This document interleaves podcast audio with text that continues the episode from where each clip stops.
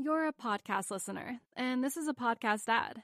Reach great listeners like yourself with podcast advertising from Libsyn Ads. Choose from hundreds of top podcasts offering host endorsements, or run a reproduced ad like this one across thousands of shows to reach your target audience with Libsyn Ads. Go to libsynads.com now. That's L I B S Y N ads.com.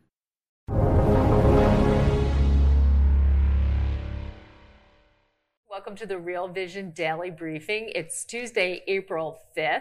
I'm Maggie Lake, and we are once again coming to you from live from the Real Vision Macro Experience at the Fairmont Grand Del Mar. And it's been terrific. And our guest today here with me is someone really special that we're excited to introduce you to, Mish Schneider, Director of Trading Education at MarketGauge.com. And Mish is someone who's a frequent contributor for Real Vision and guest on the platform. This is the first time she's doing the daily briefing. So welcome, Mish.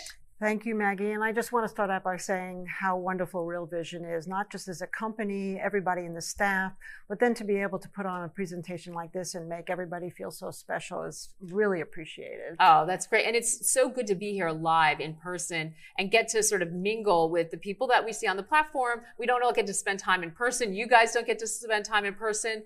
And we're really getting, I, I think, a good um, taste of the environment we're in right now because we have a lot of divergent opinions. Like you were listening to sessions, we were just talking about it and you're like, that made sense to me. That was interesting. Not sure about that. So it's, it's sort of great to kind of air it all out and, and try to hear what people are thinking and see if we can all use that. So before we dive in, and it's, it's a good day to talk, right? Because we had equities selling into the close, never a good sign uh, U.S. markets down, Nasdaq really taking a hit. A lot of it seems like it's coming from uh, Fed Governor Brainard saying, "Listen, we're going to rapidly reduce the size of the balance sheet. We're going to start to do it soon." So again, getting a little more aggressive than maybe people had anticipated, even as we talk about 50 basis point rate hike at the next meeting, um, and just trying to figure out what it all means, especially for risk assets. So there's a lot to unpack, but um, first, like, give us a little, give everyone a little background. You and I have done shows together, so I know some of it. but for those who are new to you, just tell us a little bit about yourself.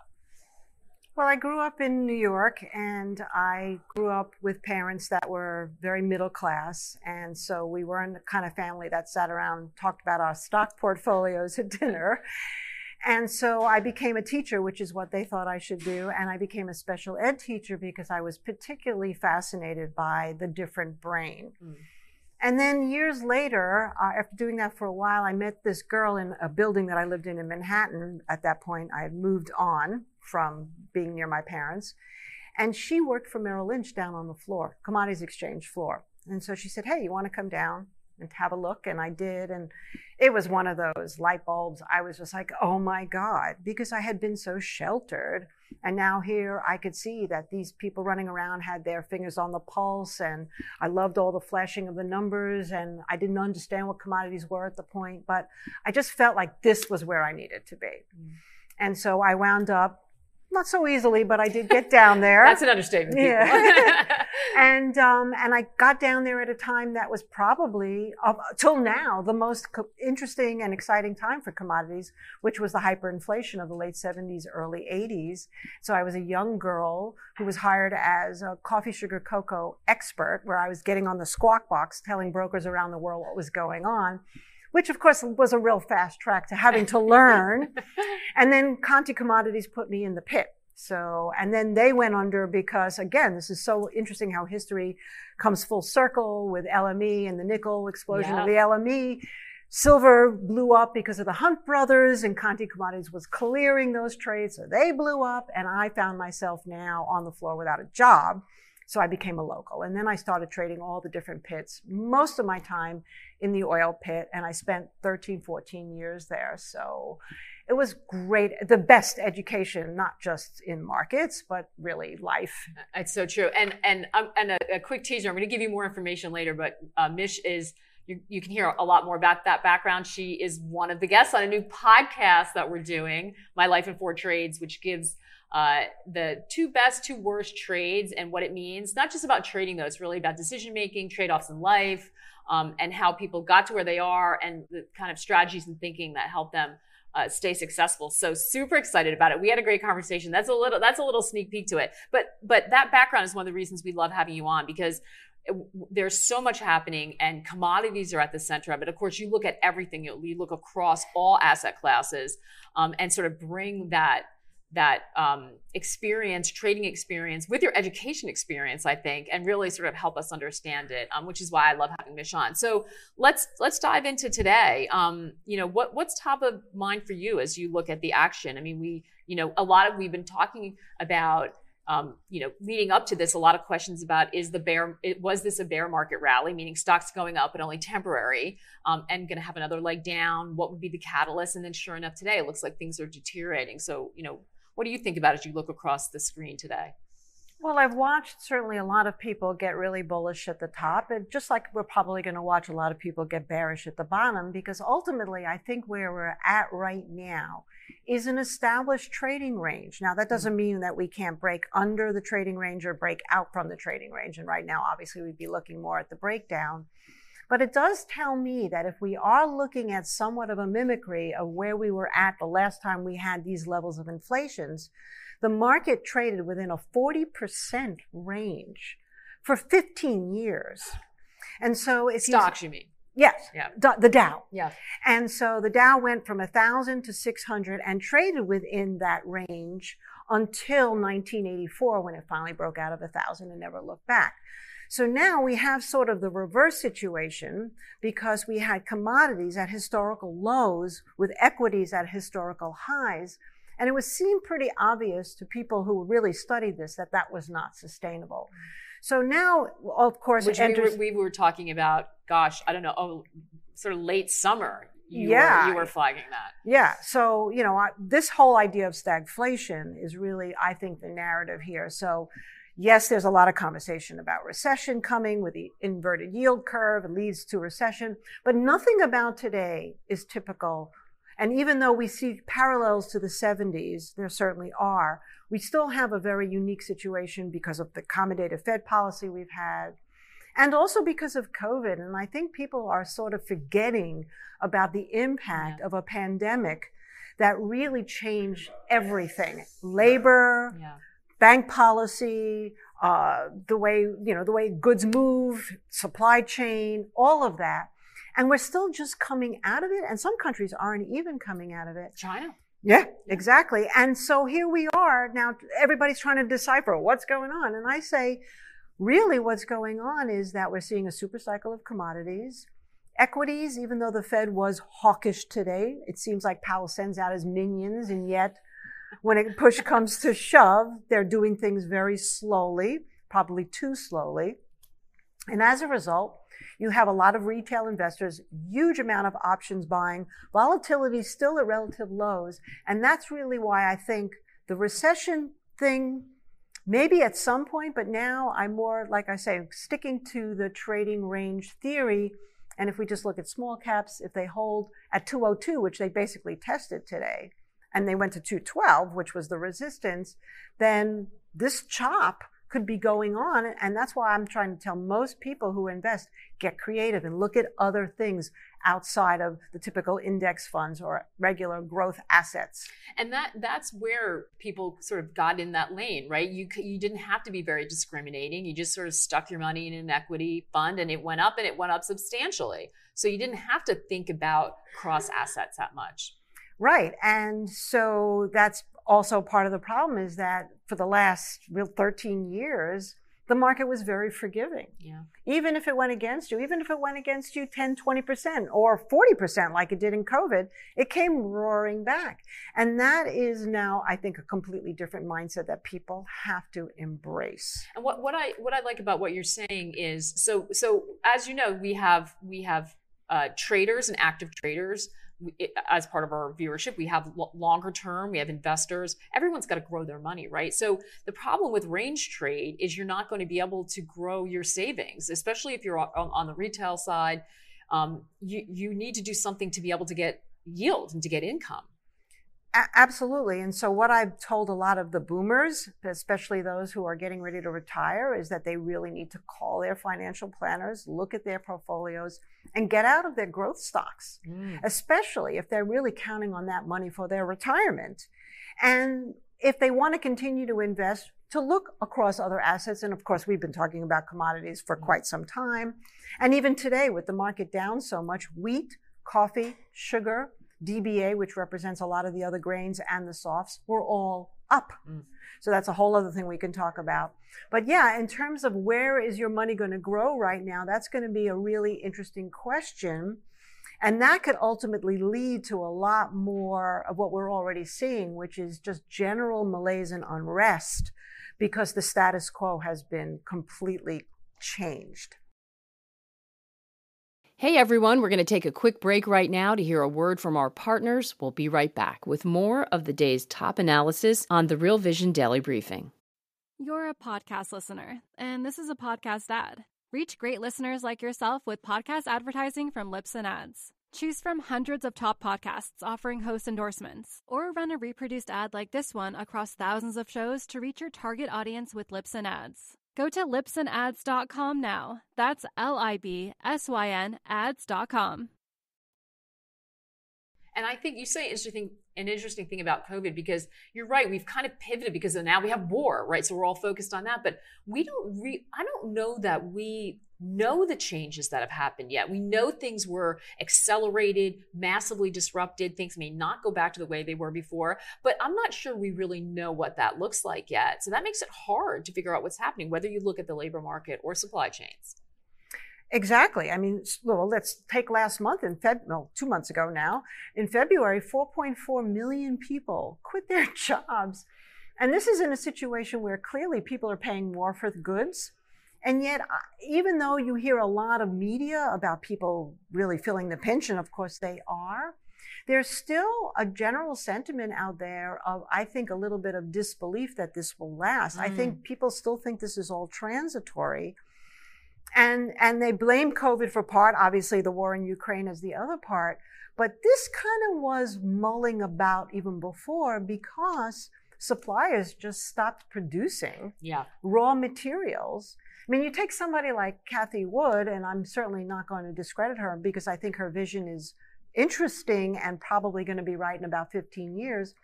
But this whole idea that technology is going to take care of us and we never have to worry about the price of raw materials or how things get moved about again well, you can see by the ARK fund, that mm. to me was the precursor of where things were going to shift in terms of growth stocks. Disruptive technology is not the future right now. And so again, people need to look at what's really happening and there's a real sea change going on. And all of a sudden people are looking around and saying, this is what I need, not necessarily what I want. Mm. And yet there's still the sense of, the stock market's the best place to put your money because it always yields a return if you just wait seven years. And also on top of that, we have a whole other macro thing going on, which, uh, you know, we can talk about at another time. But really, I think we're in a, just a state of distrust and a lack of credibility exists everywhere. Yeah. And people are waking up to that. Yeah, I think that's so true. And I don't think enough, enough attention is being paid on it. Mish is going to do a panel um, talking about some of these macro issues. So I hope we get a chance tomorrow to, to dive into that and, and unpack that a little bit because I think it is it is an undercurrent that's not being addressed. I want to ask you about about commodities. So we've seen big moves already um, in some of this. Uh, you telegraphed some of them to us last year, um, and then they've even been, I think, stronger. Some of the advances because of uh, this, the, the disruptions we've seen from Ukraine. Has that played out? Like, if people were not in commodities already, can they? Is there still time to get in them? How are you thinking about that?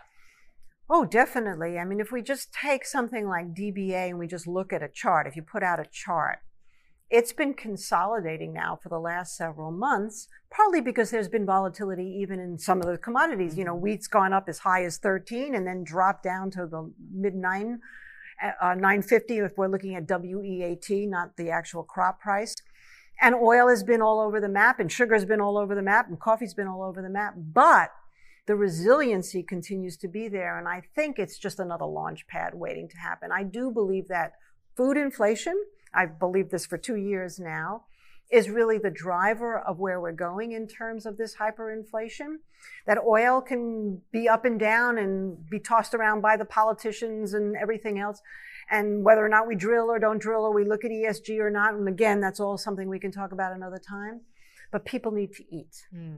And I think what we're seeing here is exactly that is the realization that regardless of what's happening, we have Mother Nature as another factor here, and the weather patterns in the United States have been insane in some of these wheat growing regions, that this is still an opportunity, and we have not seen anywhere near the pinnacle of where this can go. Wow, and they've been up a lot, so that's um, that's both interesting and really frightening from It a is. consumer point of view. John was asking that. Do you expect John from the RV side? Do you expect commodities, metals, energy, etc.? So so let's let's put food aside for just one second and we'll take this question because he's asking about metals and energy too. And we need to sort of segment them because because because you can have you can have broad commodity exposure or you could have it more targeted. So john's asking um, do you expect commodities metals energy etc to pull back after such a strong run in the past few weeks? What's the outlook for the rest of the year? But i'll tag on that john if you don't mind. Should we think of them separately or should we think of them broadly? Because we just said you can't do that with stocks right? So what about what about commodities I think you have to look at them in both ways um, because there's a connection among all the commodities right now. And that is, ge- again, getting back to this sort of period that we have come into. And again, I don't want to overlap too much into what I'm going to talk about tomorrow. But really, we're talking about a period of sort of a revolutionary mindset. And that revolution could look like a lot of different things. Revolutionary in terms of, unre- uh, of unrest, upheaval and or unrest, just not revolution. changing the way things have always been done. Because after a long period of complacency, people have woken up to a level of distrust. Hmm. Banks, medical uh, places, uh, science, government, Information. information, information in general, right? False news. I mean, all that's everything that we had counted on, especially in our complacent years Mm. Is now we're saying, oh, wait a minute, we can't count on any of this right now. And so if you look at that from a commodities trading perspective, where do commodities shine in periods of these hyper unrest situations, whether that looks like a war in Ukraine, whether that looks like uh, a, a political party that emerges that's different, like the Tea Party did years ago, whether that looks like cryptocurrency or decentralization. Um, however that looks, it's coming and it's been coming and it's continuing to come. So in that way, we look at it collectively. As far as the individual instruments, I think you have to look at obviously the data points in the charts and things do obviously get overbought and oversold. However, energy right now is in a situation where there's more of it. It's actually in some ways more readily available if we actually, I mean, not like tomorrow, like, but it's readily available if we go there and if we can get past all the conversations about ESG versus dinosaur infighting, fuels yeah. and blah, blah, blah. If we real, and then look at nuclear energy and all of that stuff, clearly what we've discovered really started, I think, in the Texas freeze a couple of years ago. Um, is that we don't have enough energy to fuel the planet in a crisis Mm. the way things are right now. So that can, I think, continue to be volatile and probably, I think, say more to the upside than the downside at this point. If you take a look at the grains, I'm just straight up bullish. Any dip, I think, should be bought. If you look at gold and silver, that's a whole other animal. Okay. Everyone's joking how, how tough gold would go. And, and it is tough because, again, it's not acting in the classic way. But if things actually get more unruly, and when people can't eat, whether, I mean, it's already started, obviously, in poorer countries, and now Europe is going to have an issue. And the United States, we're still, we do have people here starving, which is amazing, but for the most part, we still have access to food. If that gets worse, this is where people turn to gold. Gold is the mechanism of geopolitical strife. Right. And in 1979, it also can be a laggard to oil. So if you go back and look at what happened in the 70s, oil went up first. We had the oil embargo. And then uh, after that, you had another spike when uh, OPEC sort of played around with the prices.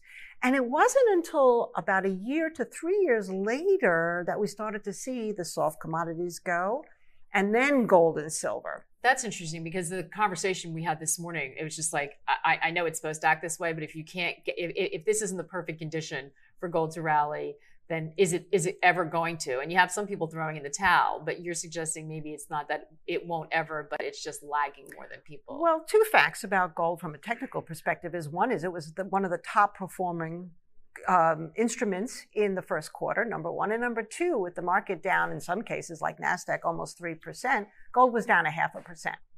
So at the very least, it's preservation. Exactly. I think it is preservation. I mean, obviously. And diversification. Yes. And then silvers are even more interesting because silver actually has like usage. Like, for example, you can't have an electric car without some silver involved in that.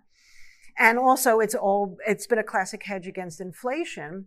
So it does make you scratch your head, but that doesn't necessarily mean that I would give up on it because I think it could ca- ca- catch people uh, off guard. And I, I think what could happen is, like I said, is with this skepticism and lack of credibility that, that banks have and governments have and corporations have and all the rest, people can say, you know what? Just like countries are buying physical gold, it's mm. time to buy some gold. So I'm not to run out and buy like millions of contracts of gold, but I am saying keep an eye on it. Yeah. Yeah. We have a question. This is a great question from Caroline from the RV site. Would you prefer DBA and futures based ETFs to outperform agribusiness companies, for example, MOO ETF? Now, the agribusiness, it's a great question. It and, is. and Good, the, great one for Mish, too. I wouldn't, I wouldn't ask this to everybody, but. Well, the agribusiness companies have done well with the elevated prices of commodities, just like commodity producing countries, their country right. ETFs have really outperformed the rest of the market. So if you look at South Africa and Brazil and Australia, they're doing Mexico, ILF, which is Latin America. So everything involved with commodities right now is doing well. There could become a separation to that at some point mm. because these agribusinesses still need to deliver. They need labor. Uh, and they will have price escalation to the point of where it could impact them and they would have to make cutbacks because obviously they're still going to want to deliver the food, mm. but they may have to save money elsewhere. And of course, there's the expression of the, the best cure for high commodity prices is high commodity right. prices. Does it kill demand, right? But but but how could you kill demand in right. food? You right. just can't. It depends, right? It depends. But people can trade down. Mm-hmm. You know, we're seeing that already. I mean, we've all had sticker shock, and you're like, oh, maybe I'm not gonna get that steak. Like what? Well, right. maybe, maybe, I'm gonna maybe we're gonna have pasta instead. Maybe, exactly, and and certainly if you go back to the depression days, that's yeah. what people did. Yeah. Yeah. So. Yeah. Talk to talk to grandma. they're still around. I mean, they're they're they're getting older and not with us as much, but you generational conversations about that. Mm-hmm. Um, this is this is also um, an interesting question. Are you looking at high yield? This is from Tim in New York on the RV site. High yield downside potential question mark if the markets roll over and break February lows.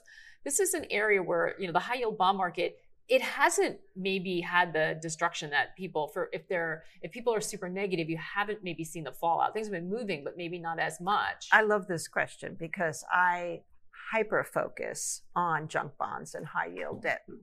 And i've been watching both jnk hyg and the ratio between junk bonds and long bonds.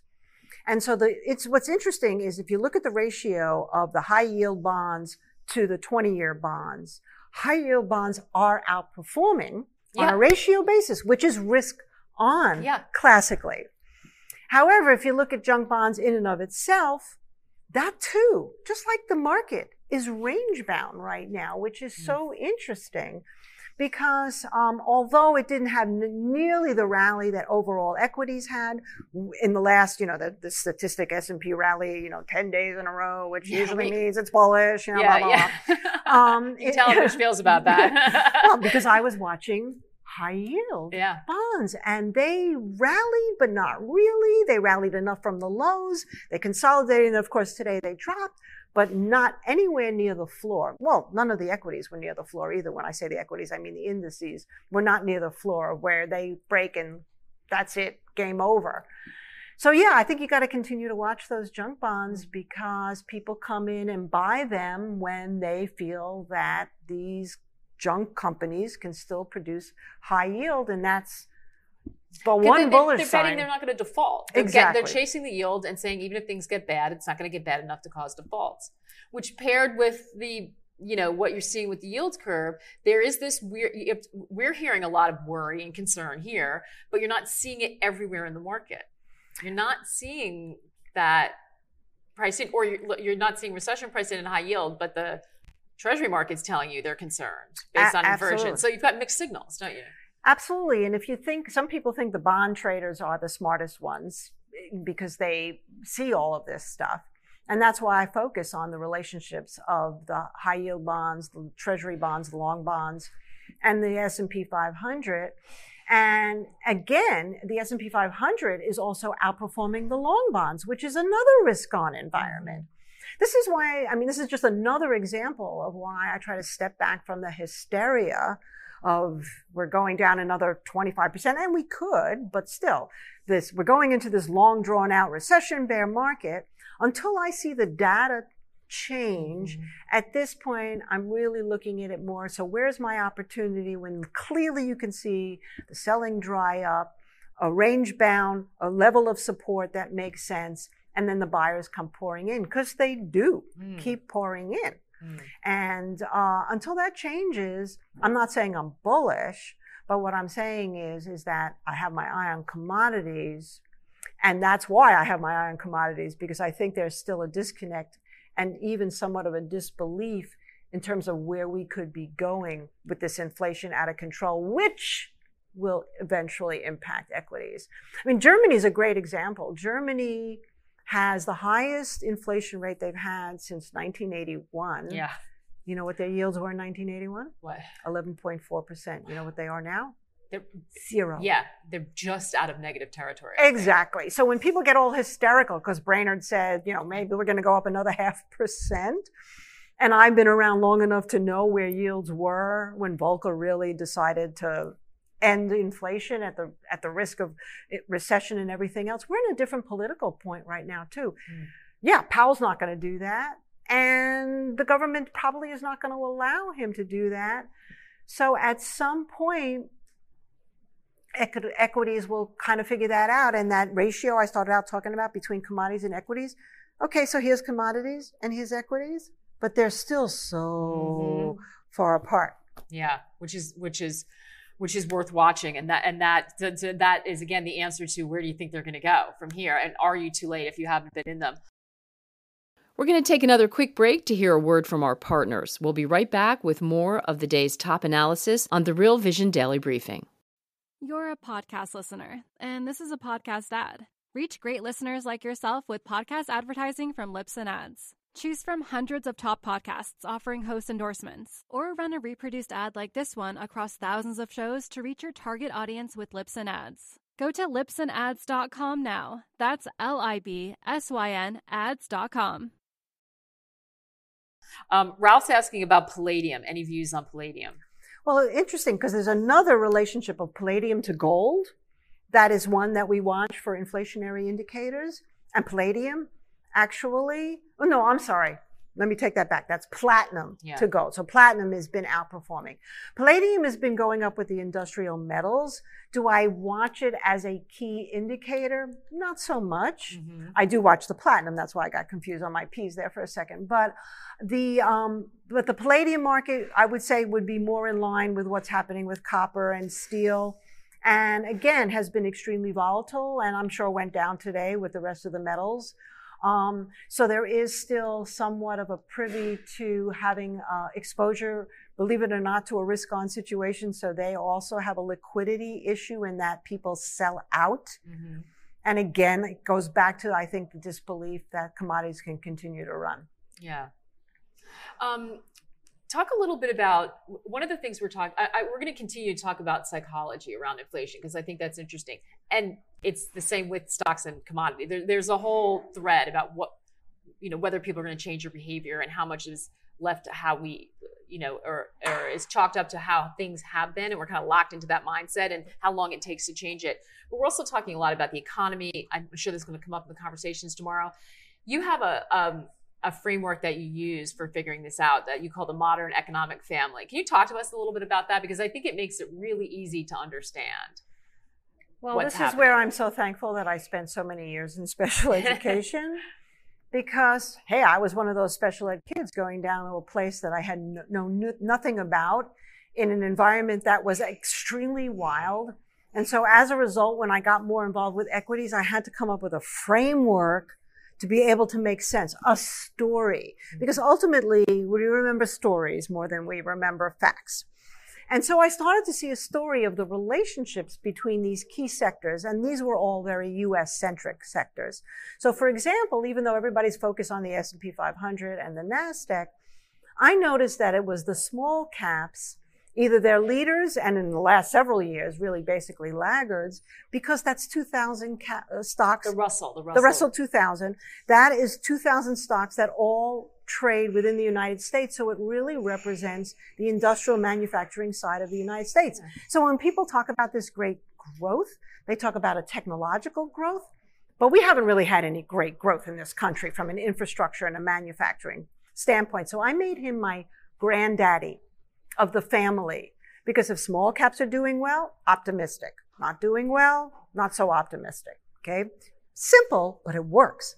And he's got a wife. Because what is the other major aspect of the US economy is consumerism, mm-hmm. obviously 70% of the GDP. So I use retail as granny. So it's Granny Leopold and Grandpa Russell. And they became sort of the matriarch and patriarch of the US economy and my modern family. And then I have these sectors that are very important. Transportation being obviously a key because that's the demand side of the economy. And what we're seeing actually lately is the demand side has went up. You know, when the war started because of uh, obviously there was a disconnect there because it looked like transportation was going to go flying and it led the way down on Friday and now it's leading the way down yeah, this week. yeah, a lot of people have been watching that, that the, the, the transport sector. Right, right. And then I added semiconductors because obviously Silicon Valley and computer chips have been a huge aspect of the economy. Regional banks, because not big banks, regional banks, because they really measure more of what the rural areas are doing in this country, the, the meat of this country. Mm-hmm. And then uh, I round that off with biotechnology because biotechnology is um, really a cyclical and a non cyclical.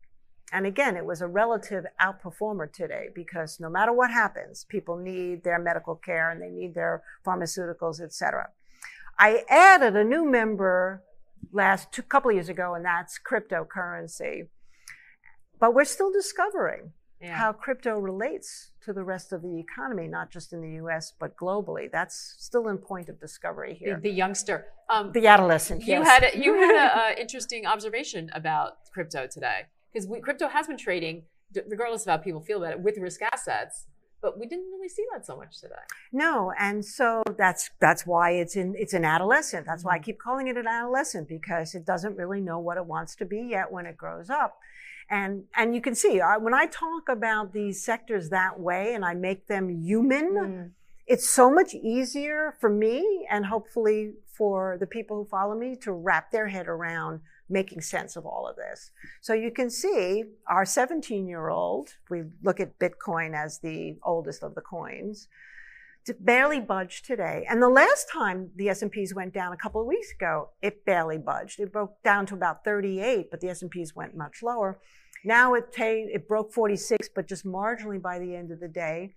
So again, that tells me two things. One is that we still don't really know what the impact is on the US economy, number one. But number two is in terms of this sort of change the way the status quo is and look at things from a more decentralized place, DeFi, no matter how many governments try to stop it, it's taking its own yeah. life is also very, very interesting and probably a really good opportunity for investment as well. That's what I was going to ask you. Let's end on that because we know you're bullish on commodities and diversification sounds like it's really critical right now.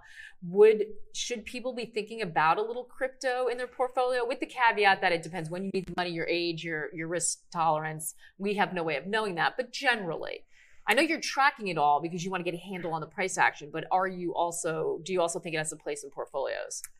I do. I think, though, because it is like a commodity, which means it's extremely volatile, and also it has the 24 hour thing. You know, gold yeah. trades 24 hours, and, and so a lot of the grains and things. Um, obviously, currency trades 24 hours. I think because crypto trades 24 hours, there's a level of you have to really make sure when you wake up in the morning it hasn't i get these messages from from my crypto app bing, and it wakes me up in the middle of the night.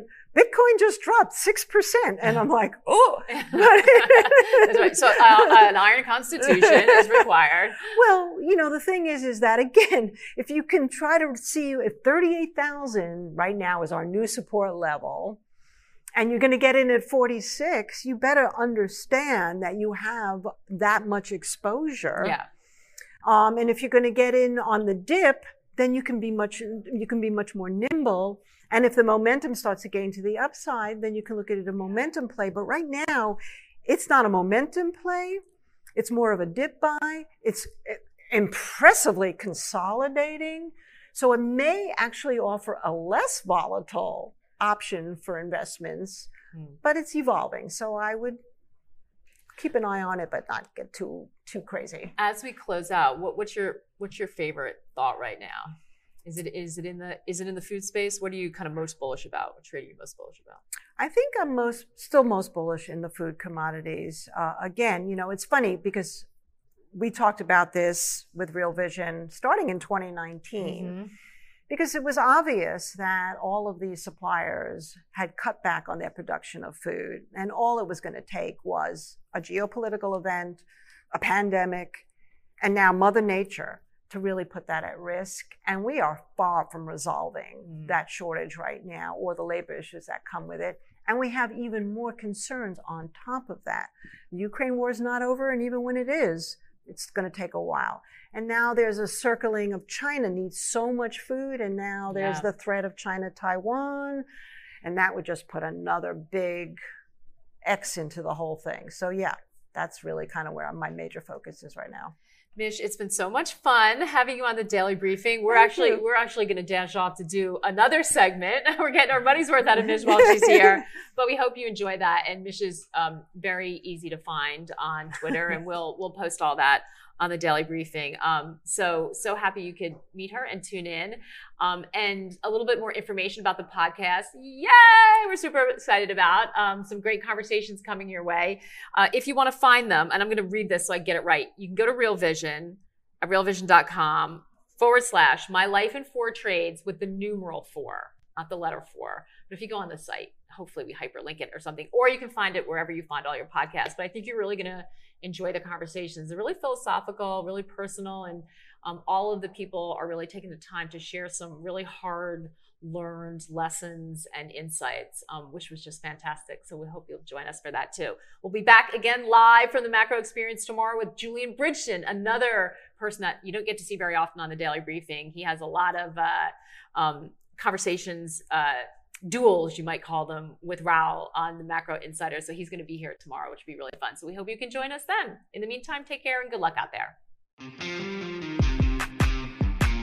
My worst trades are not the trades I've lost on necessarily, because I always do it with control. The worst trades are the ones that I don't take. And that's really where the nemesis of traders comes into play fear. The risks I took were nuts. They were nuts. It was nuts betting 10% of my account on a trade. In some cases, 20% of my account on a trade. If the markets would have been different, I would have been carried out on a stretcher. I went from being a very uh, wealthy and very hubris ridden young man to having a negative net worth on my 29th birthday. Uh, my investment goal uh, went from surpassing the Rockefellers to just getting back to broke. The problem with Reader's Digest was that straight out of the gate, it went down. And when I bought more, it went down. And when I bought more, it went down. And so I've always chaptered this profound and disturbing episode in my life as the, I've ordained it as the, the arrogance and the conceit of a well formed argument. That I was blinkered to the reality that the thing was going down.